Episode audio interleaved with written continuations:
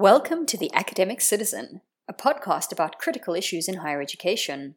The podcast is sponsored by ASAWU, the Academic Staff Association of Wits University, based in Johannesburg, South Africa. Our podcast aims to explore, debate, and understand a wide variety of issues about university life relevant to staff and students. We look at issues in South Africa, Africa, and beyond. In each episode, we speak to a guest who has special insight or expertise in a particular subject, and we also bring in student voices linked to that theme. My name is Mahita Ikani, and I'm your host. Okay, my name is Gilda. I'm doing a master's in public health. I haven't really thought that far at the moment. I just want to get the master's done, then I'll see. I would want to do the PhD just to become a bit more of an expert in a specific field of public health, you know, and that way be able to inform policy, inform wider things. Because if I'm just masters, I can work somewhere, but I'm not really the brainchild of that thing. So yeah. Today we talk PhDs. Why do them and what do they mean for higher education in South Africa? Our guest is Professor Sioux McKenna, who has worked in the field of academic development since 1992. She is currently head of the Center for Higher Education Research, Teaching and Learning and Director of Postgraduate Studies at Rhodes University. Prior to that, she's worked at Mangosuthu Technikon, the Center for Higher Education Development at the Durban University of Technology, and also the Center for Higher Education Studies at the University of KwaZulu Natal.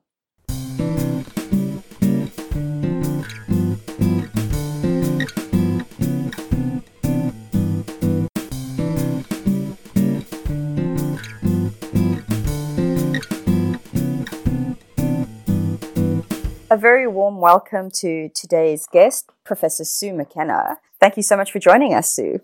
Thank you. So, the topic of our conversation today is the PhD, this degree that so many people aspire to, the highest potential qualification that anyone can get in a particular field. And you're here today to help us reflect on this degree and what it means for people personally, but also for us to think about the role of the PhD in the national education system and the national economy. So, why don't we start with that second thematic?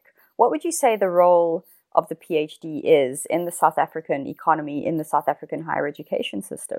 Um, thanks. I think that there's an issue of the of the reality of living in what's called the knowledge economy. This idea that our economy is now driven more by high level skills than it used to be in the past when manual labor was so much more fundamental to the building of an economy. And now that we're reliant on these sort of high level skills, industry and the state are looking more and more to universities to provide them through qualifications such as the PhD. So I think that's the one sort of driving factor. But I think just as importantly, there's this idea that the PhD is one of a few different spaces in which we can really grapple with the complex social problems that we face. And that that is a space in which the university can provide some kind of input to society generally as sort of a public good, an ability to look at the sort of messy problems of society and try and come up with some practical solutions. So we're thinking of the economic possibilities, but also of the social possibilities of the PhD. Um, maybe you could expand a little bit more for us on the latter theme. So you you argue that the PhD degree can really help to solve some of the the problems that we're facing as societies. Yeah. Could you tell us more about why you think the PhD in particular is necessary for that, rather than, say, master's degrees or bachelor degrees? Absolutely. I mean, I think it's not only the PhD, and I think that a lot of um, really important solutions come from spaces outside the university. I think it would be a problem to look to the university or to the PhD only as the space of coming up with some kind of, of solution. But having said that, I do think that the PhD offers a space very intensive space at which, in fact, the higher education qualification sub framework tells us that the PhD is meant to contribute knowledge at the boundaries of the field. So that's really the space at which we're asking individuals and collectives of PhD scholars to have a, a grasp of all the thinking, the current thinking around the phenomena that they're studying, and to just push that boundary a little bit further, to think a little bit beyond what we already know. So I think that's what the PhD offers, perhaps more than any other qualification. Okay, so there's a certain type of research that happens at a certain level in a PhD that is arguably necessary for us to work out uh, solutions to problems like health problems or building or architecture or agriculture. Indeed. And I think that's important to hold on to because increasingly the way universities are structured, I think, is fairly managerialist. And we're very concerned in these sort of resource constrained times about funding issues. And we're very concerned about throughput because that's how the funding works. You know, the universities get funding as students graduate. And I think that pressure to get throughput can sometimes work against a sort of awareness that our real role is to contribute to knowledge production.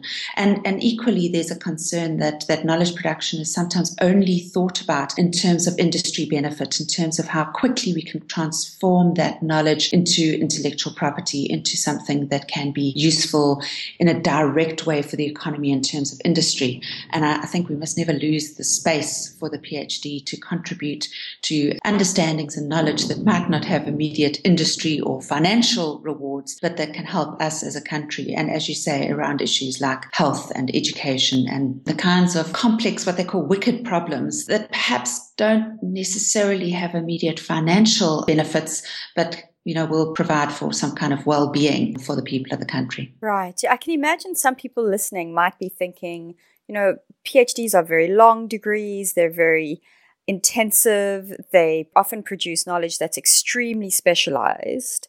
And then when we look around us in a country like South Africa, and not only South Africa, I think this would go for any developing economy, that we look around and we see huge rates of unemployment, we see huge problems with the primary education system.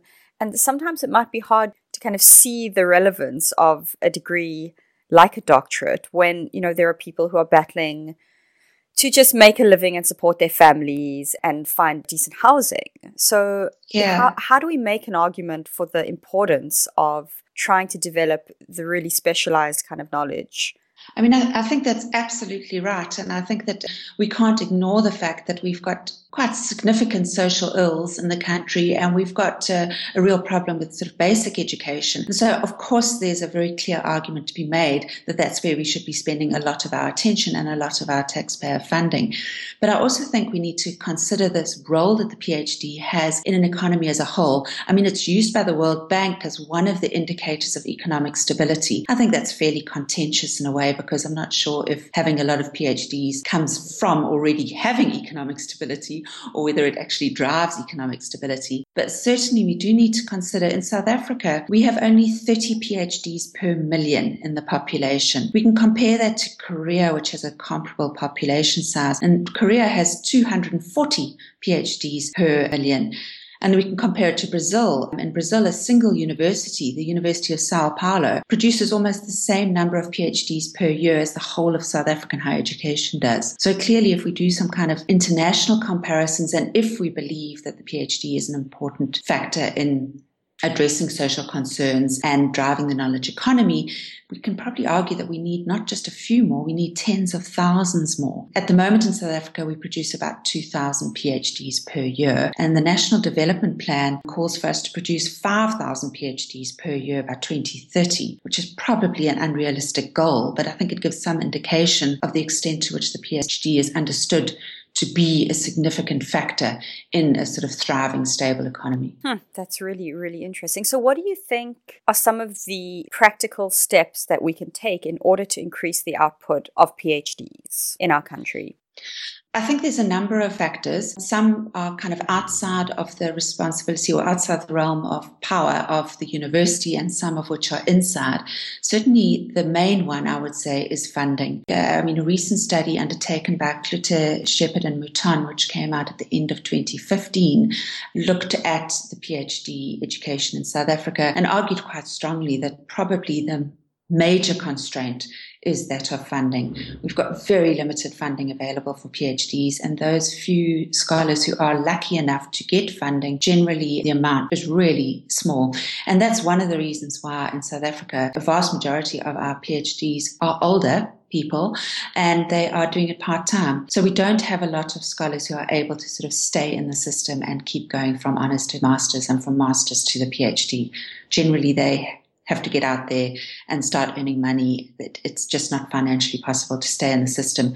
And if and when they manage to get round to doing a PhD, they're having to do this alongside their jobs and, and their other commitments. So there are actually these huge barriers to entry, which is hugely frustrating. I mean, I think about some of my own PhD students who I supervise, and I reflect on how hard it was for them to get into the system.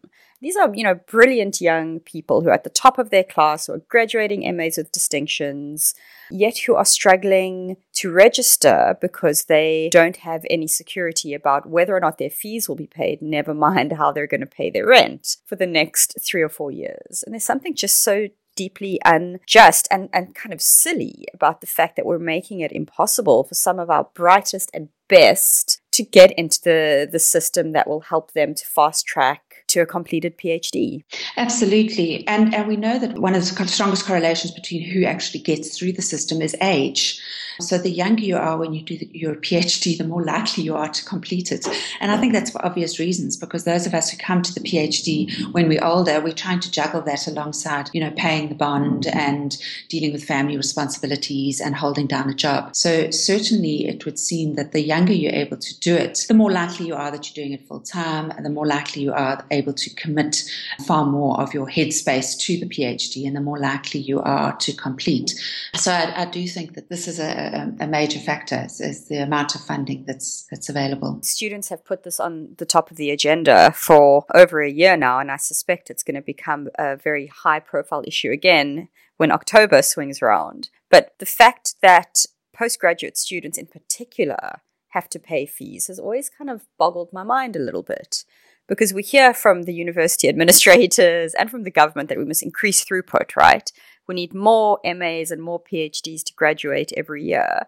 Yet these are the very same students who are expected to pay very high fees in order to access the privilege of doing a, a, a high level postgrad degree. Yeah, I'm not sure that fees is actually the major constraint, there, to be honest, because a number of universities of technology, for example, do not charge fees at postgraduate level. So your PhD, once you accept it into the doctorate, it's, it's, there's no fees attached. And comparatively, the PhD in South Africa is really cheap compared to the undergraduate and certainly compared to other countries. So I'm not sure if it's fees, although, of course, you know, having to come up with fees where you have to pay them is always going to be difficult. I, think it's more about the fact that by the time you come to the PhD, you're at a certain age where typically you are kind of no longer able to rely on family structure to support you. You're expected to be able to pay for your accommodation yourself. You may even by that stage have family responsibilities yourselves. And certainly a lot of our scholars, first generation scholars are being looked to by their family to get out into the workplace and to start providing. And so having been the first in the family to get to university, when you get a degree, you can go out and get work and earn much more than your classmates who never made it into university. So to then negotiate with your family to continue studying, I think is, is, is a really tough call. And perhaps the payoff is not enough. And I guess I think that's the real issue around funding at postgraduate level. It's fees, sure, but I'd say more than fees. It's about um, about living expenses. It's about having really decent kind of scholarships. I think the NRF scholarship is 160,000 rand a year. If we look at Scandinavian countries, of course, I understand it's a completely different context in terms of their resource base, but there your PhD scholars are on a full academic salary, a very different space in which to be able to do the PhD. So I think, yeah, I think it's about broader funding than just fees. Th- those are very good points. I mean, the PhD is not only a long investment in terms of time, but it's one that pays off quite slowly and possibly not very well in the long term. Um, and I can imagine for someone listening who's top of their class, you know, really brilliant, graduates in MA with distinction and they consider either spending another four years kind of battling financially to get through it and then maybe getting an academic job, maybe not, or going into industry and getting an excellent salary and re- and respect and prestige that it might seem like a no-brainer.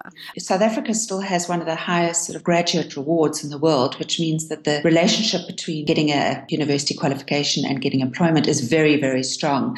So we do, people keep talking sort of um, graduate unemployment. And that is a problem, but it's nowhere near as much of a problem in South Africa as, say, it is in the UK. So there's still a huge premium in getting an undergraduate qualification in South Africa. Your life chances are significantly higher in terms of salary, in terms of promotion possibilities, in terms of employment in the first place. But that doesn't necessarily continue to sort of increase alongside the additional commitment of another four years serious study. So I think it's important that we acknowledge that a PhD is I think I don't want to say it doesn't have benefit in the workplace or in terms of career opportunities. Of course it does, but I think there has to be more than that as the kind of main motivator because I'm not sure that the investment if that were your only motivation, is going to be significant. That's so interesting. So we have a, a, government right now who's trying to talk the talk of increasing the numbers of PhDs in the country, kind of, you know, per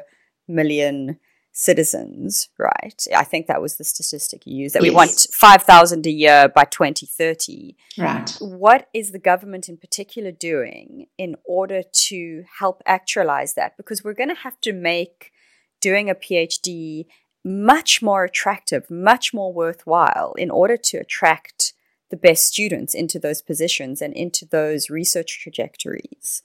Are we seeing the support that we should be seeing from the government in terms of how to reach those goals? I don't think we are in terms of the amount of funding that's available to our PhD scholars. I definitely don't think we have the kind of financial backing that we need. But having said that, there's also a constraint within the universities, a major constraint, and that is that we don't necessarily have spaces for these PhD scholars. Only 36% of South African academics have got PhDs themselves, and that's very unevenly spread. So your research intensive universities would have about 50% of their staff would have PhDs, down to some of the, the newer universities of technology might be all the way down to 12%. Um, but on average, it's 36%.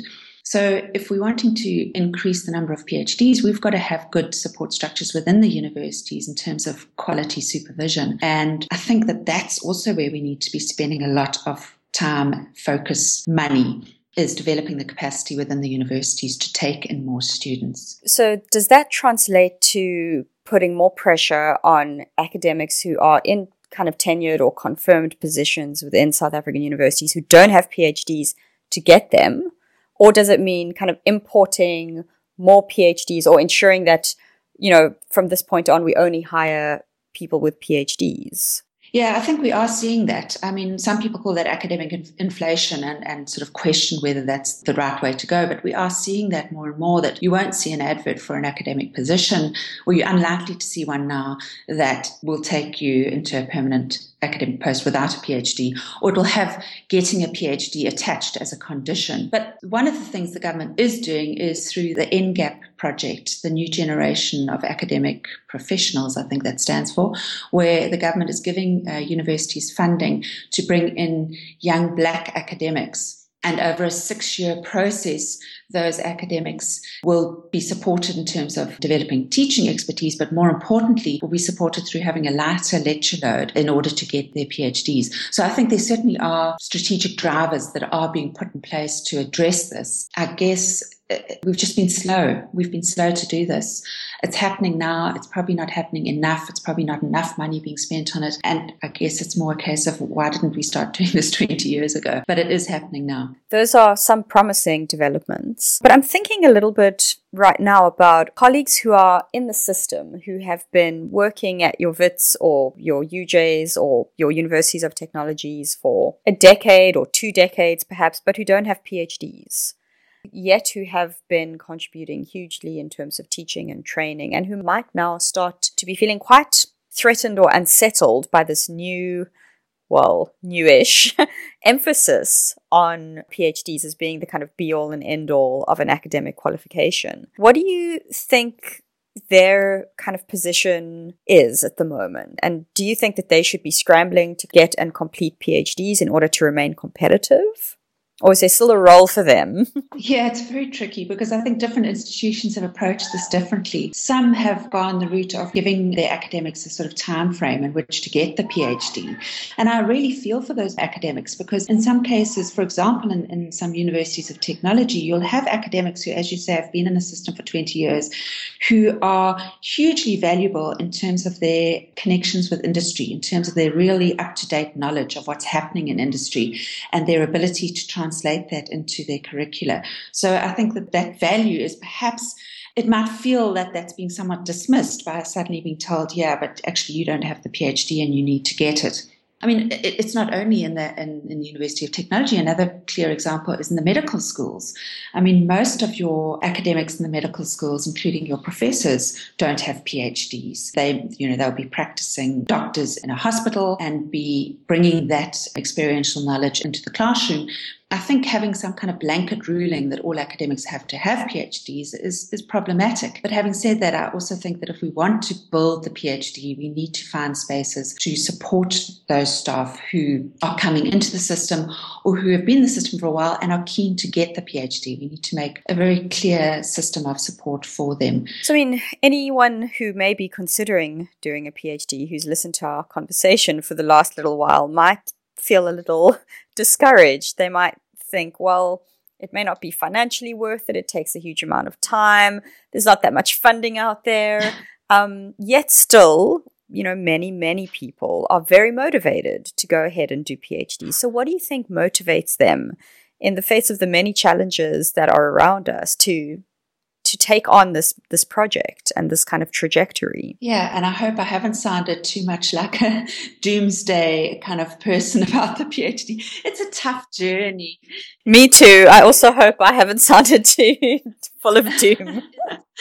I mean, it is a tough journey. And I, and I do often say to people, do you want to have a PhD or do you want to do a PhD? Because those are quite different things. And I think, uh, I mean, we shouldn't knock the fact that it's the only qualification which your title actually changes. You know, your actual name changes. So it really is an identity journey. And becoming Dr. Somebody is important to a lot of people. And I, and I don't want to knock that aspect. But obviously, that aspect is not going to be enough to sustain the kind of level of commitment and time and energy that you have to put into the PhD PhD. But for a lot of people, I mean, the PhD is really, when I say it's an identity journey, it, it's a tough one, but it's a really satisfying one. And I think often in the middle of it, um, people say, Oh, this is terrible. Why am I doing it to myself? But almost always afterwards, you know, a lot of people speak about how their kind of worldview has shifted, how their understanding of their phenomena is just so much deeper, how they've been able to contribute in meaningful ways, not necessarily through the thesis itself, but through the process of writing that thesis. They've now kind of understood how to, how to produce knowledge and how to take part in whatever industry or, or, social group or wherever it is that their PhD, whatever group that PhD speaks to, that PhD journey has given them a power to actually do something meaningful. So I think that that word passion is thrown around quite glibly, but I do think that for a lot of people, it's it's about having a passion. It's about really wanting to commit to finding out. It's a, it's a questioning, kind of critical lens on the world. And in some ways, it's a tough journey, but in some ways, it's a really indulgent one. It's saying you can have this time, this space, this structure, this support to really make sense of this complex phenomenon. And I mean, I think that's quite a gift. It is a gift. And I mean, having done one myself, I, I know that it is an like you say, an incredibly rewarding but also incredibly challenging journey. So, you recently did a, a, piece of research where you tried to understand from PhD scholars themselves who are busy doing their PhDs how they're coping, how they manage their time, how they deal with almost the emotional labor that comes along with the intellectual labor. Can you tell us a bit more about that research project of yours? Sure. I mean, there's quite a few. This was looking at PhD's experiences, and in a way, some of the findings ended up being kind of tips for future um, PhD scholars, but how people navigated this process. I mean, just on a practical level, we've got to think about the fact that the PhD is, is 360 credits. So in South Africa, that means 3,600 notional hours. Now, this idea of notional hours is, is kind of a strange one. It, it kind of means that the average person starting a PhD needs to think about finding 3,600 hours in which to do it. If you're doing a PhD in an area where you've got a lot of expertise, you've already done research, research, maybe you don't need the full 3,600 hours. If you've changed disciplines and you're going into a PhD without a strong background in that discipline, maybe you need more than 3,600 hours. But that equates to, if, if you are the average, the notional 3,600 hours, that equates in, the, in a four year PhD to 800 hours a year. So, as I said, many South Africans are doing their PhDs part time. So, in a part time PhD, you need to find 16 hours a week to do this PhD. And that's on top of family and work commitments. So that's a huge ask that we're putting on people. And in that study, we are speaking to PhD scholars about how they navigate the process.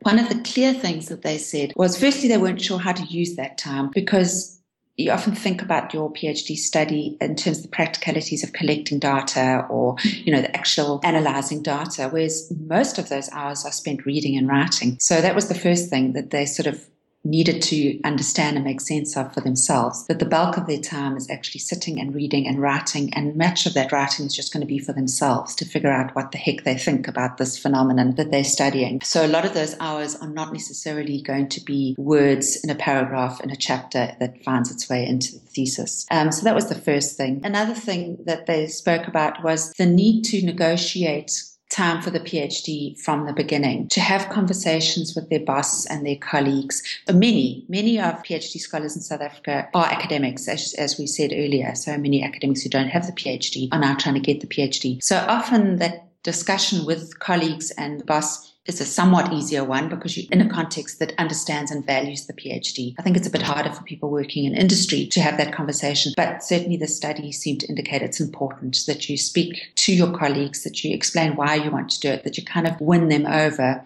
and of course, if you've been the kind of lovely colleague who's generously picked up the dropping balls for your mates in the past, they'll be more more likely to do that for you. So I think that if you know if if you can help out other people, they're more likely to help you out in terms of picking up bits of work when you're meeting big deadlines for the PhD and conversations with the family. That was absolutely essential. And in the data, it came up a lot. This idea that you need to speak to your spouse or your partner or your children or whoever you share a home with and speak about what kind of time you need and how you need it and why you need it. And if you're in a family that doesn't know what a PhD is or what it's for, it might be harder to sort of justify why are you sitting on a Saturday morning in your room on, on the laptop when the family is in the lounge. So having those conversations, certainly in the data, seemed to be a big one, particularly for the woman. The woman in my study, even in this day and age, it was very clear that they had more work to do to negotiate with their family around responsibilities that in many cases they were the only person in the family doing all the shopping, all the cooking, all the cleaning, and having to change that family dynamic and get other family members to pick up on some of these responsibilities was quite a tough process for them. Wow, so it's really helpful to think about the PhD in terms of, you know, hours per week and over a kind of long-term period to really for people who are considering doing it to really understand the investment of time but also, this emotional labor that you're describing, that especially women have to take up, is fascinating. That it's it's not simply a matter of registering for a degree and finding the funding. That there are all of these other things one has to kind of reorganize and negotiate mm-hmm. in one's life in order to be successful at it. Yeah, I mean, I don't want to over um, this this aspect because it, it plays out very differently for different women. But there were two um, women that I spoke to that really, you know, sort of stay in my mind. And the one was the the difficulty, the challenge she had in terms of her husband not being on board in terms of the PhD, and really feeling quite resentful of the time that she spent on the PhD. And it ended up being a real tension in their marriage. And and so that was was something that I wondered if it if it's possible to kind of more openly negotiate these things up front. And the other woman was was uh, spoke to me a lot about her sort of church commitments and sort of community commitments in the church and how it was expected of her that she would dedicate her weekends to those commitments. And if she didn't, if she tried to sort of pull back from those, she felt that she was being quite strongly judged as not being appropriately behaved. And that was a really tough thing for her to navigate. Those sound really challenging. And I hope that those two participants of your study have found ways to negotiate past those obstacles. Yes, I can tell you that the one has already graduated and the one will complete this year. So there you go. Fantastic. So there are ways of making it through these these journeys. And I think you have some really lovely advice on, on the article that you wrote on the conversation, which we'll include the link um, in the episode note. How to kind of do it step by step and keep your eye on the ball, if, if you like, to mix metaphors.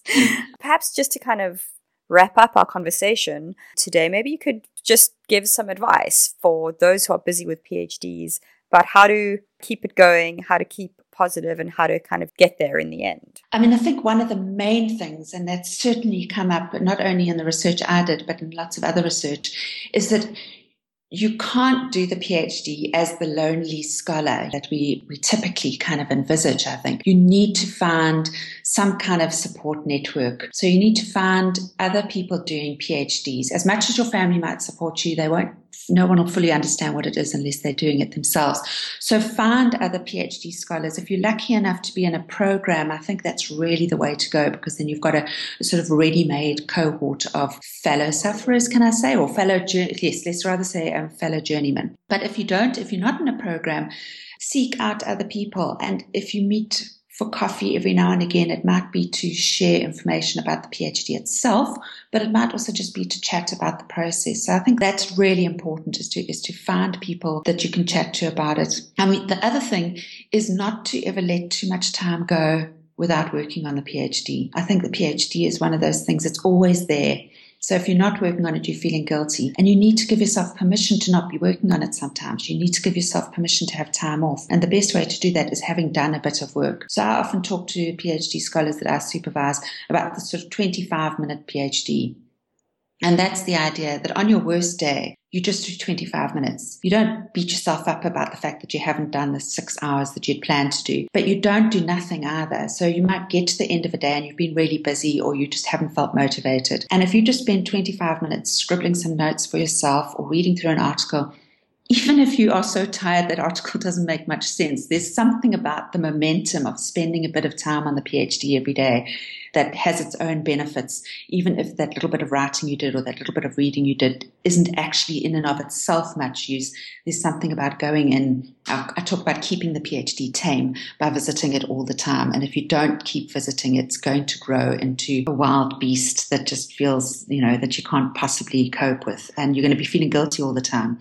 So a little bit of work regularly is much better than this notion, well, I'm going to get sabbatical in three weeks' time or I'm going on a, a writing retreat next year. So I'll, I'll just feel guilty until then. Rather just do a little bit, a little bit. It doesn't have to be brilliant. Another twee saying that I'm inclined to say to my PhD scholars is put in the quantity and the quality will follow. Don't self edit. Don't try and make it perfect. Just try and put words on paper, try and figure out what you have to say, and, and the quality can come after that. Those are fantastic pieces of advice, which are inspiring me also to keep going on my current writing projects.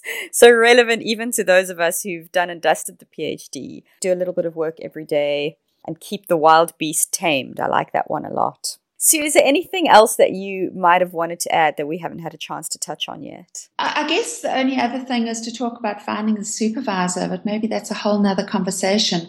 But I, I do want to say that as people are rushing to do PhDs, they're perhaps not spending much time kind of investigating the various options. And there are very different PhD programs and different supervisors. And, and so take your time, do a bit of legwork, look around online, chat to people at conferences, and and then find someone. It's not necessary that you you have to be bosom buddies with your supervisor, but someone that you feel you respect and and who will respect you. Absolutely, and someone who will have time and make time for you and your project, and kind of be present and available. Right. So I think that's an important complaint I often used to hear from my own colleagues when I was a PhD student, but I also sometimes hear from other students is they they say, "Oh, my supervisor's like not around. They're not replying to my emails. They're not giving me the feedback that I need." Yeah, I think sometimes um, people seek out the high flyers in terms of big academic names, and those are, are undoubtedly excellent supervisors. They've got good track records of supervising, but make sure that it's someone who's going to be available to you. Having said that, you don't want someone who is so available because they do no research of their own. You want to have a supervisor who's an active scholar, who's actually participating in that disciplinary community that you are joining. If only 36% of academic staff in South Africa have PhDs, then it seems pretty clear that our conversation today will be relevant to many colleagues who might be listening. We hope you found this episode useful. And for those of you who are busy with PhDs or planning to start them soon, please keep going. Your colleagues are here to support and encourage you on your journey right up to the very end.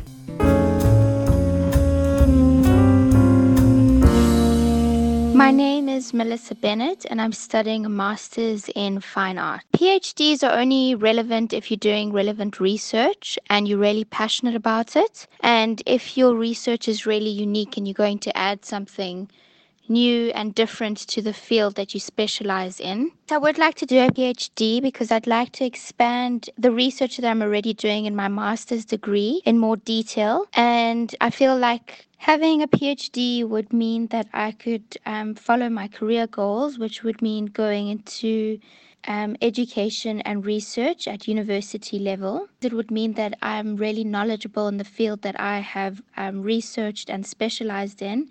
I would hopefully be quite respected in the field of photography and art history. My name is Ryan, and I'm studying a BSc Honours Geography. Mm, I do feel like they're still important, but not necessarily for my degree as I feel like I'll be overqualified in my degree. Um, I want to do remote sensing with regards to agriculture and precision agriculture and how to improve agriculture with remote sensing and hopefully with drones. The Academic Citizen is a podcast sponsored by ASAU, the Academic Staff Association of Wits University. ASAU is the union representing the interests of academic staff at Wits. For more information, visit www.asau.org.za. The Academic Citizen aims to be a platform for a diversity of views and opinions. We welcome your feedback, comments, and suggestions for future guests and shows.